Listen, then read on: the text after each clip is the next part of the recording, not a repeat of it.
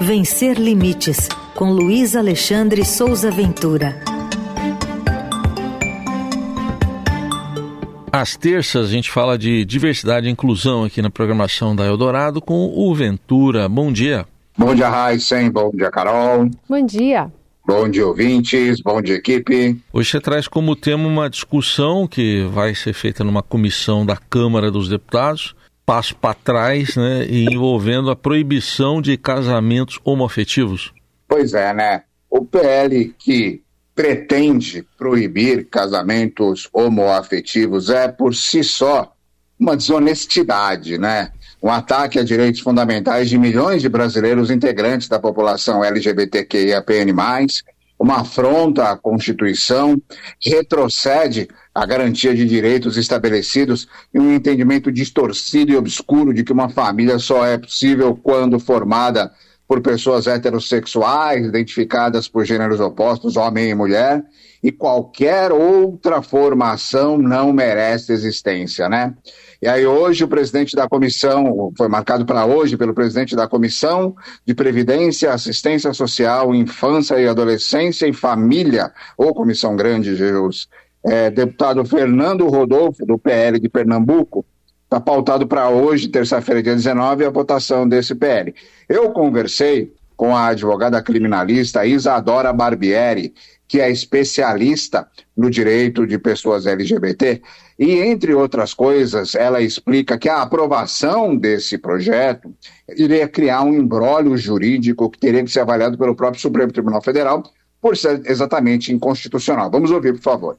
Projeto é inconstitucional porque vai contra né, os princípios basilares da nossa Constituição Federal, que é o princípio da igualdade e o princípio da não discriminação. Existiam oito projetos de lei no Congresso Nacional favoráveis à união de pessoas do mesmo sexo. E apenas este projeto contra. Depois teve que o STF, no ano de 2011, se posicionar acerca de oito projetos que não tinham sido dados andamento, no sentido de aprovar a união dos casais mesmo. E essas oito propostas de projeto de lei favoráveis ao reconhecimento das uniões homoafetivas como entidades familiares não foram sequer para plenário da Câmara dos Deputados e do Senado Federal. E aí o que, que aconteceu com o STF? Não mudou a literalidade do artigo, porque o que este projeto questiona é que no artigo 226 da Constituição Federal consta que a união estável é entre homem e mulher.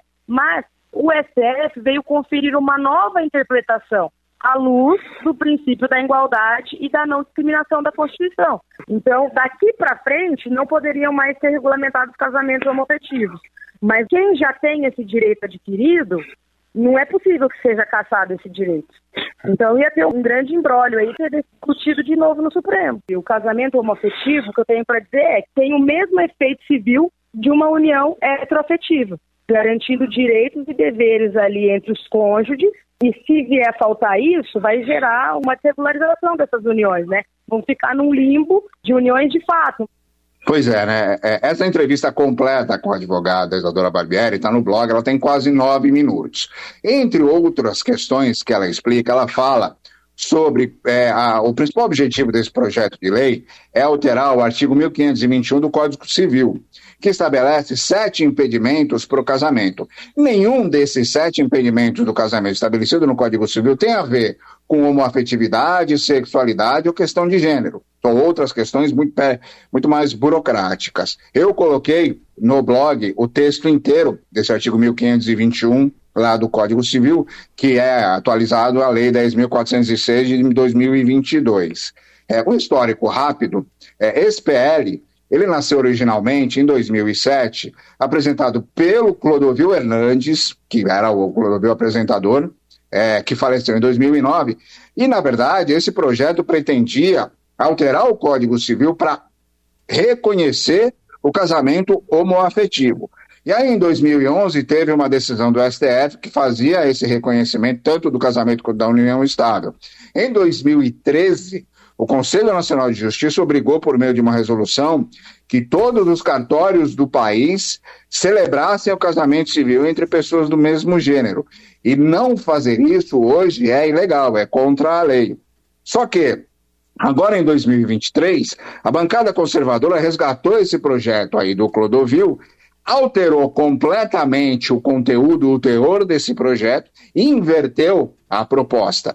E o pastor Eurico, é, pastor Eurico, que é o deputado federal relator do projeto do PL de Pernambuco, já se colocou contrário aos sete apensados que tem ali, aos sete vínculos que tem ali no PL favoráveis à união homoafetiva, e se o único é, ponto no qual ele foi contrário é exatamente ao casamento homoafetivo. Né? Então, é, no resumo, hoje tem a votação aí na, nessa comissão da família, se passar vai para a Comissão de Constituição e Justiça e segue lá para ir para o plenário. É uma desonestidade, um ataque ao direito da pessoa, com, perdão, da, da população LGBT. E o que a gente pode dizer para todos os pastores aí envolvidos nessa história é que Deus está vendo, né? Não, e essa insistência, né, de voltar à pauta, como você disse, é um assunto que já está arremedado aí há muito tempo no, no Congresso e insiste, apesar de, de já ter uma decisão do Supremo a favor, né, da, do casamento homoafetivo. Ficaremos de olho. O, o Clodovil, né, que ele tinha um programa de TV até, ele diria para os deputados, olhe para a lente da verdade e diga, é, vamos ver o que, que, eles vão fazer com isso. Depois tem plenário ainda.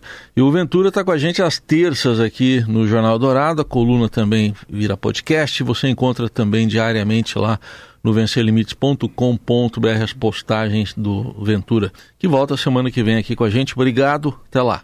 Um abraço para todo mundo.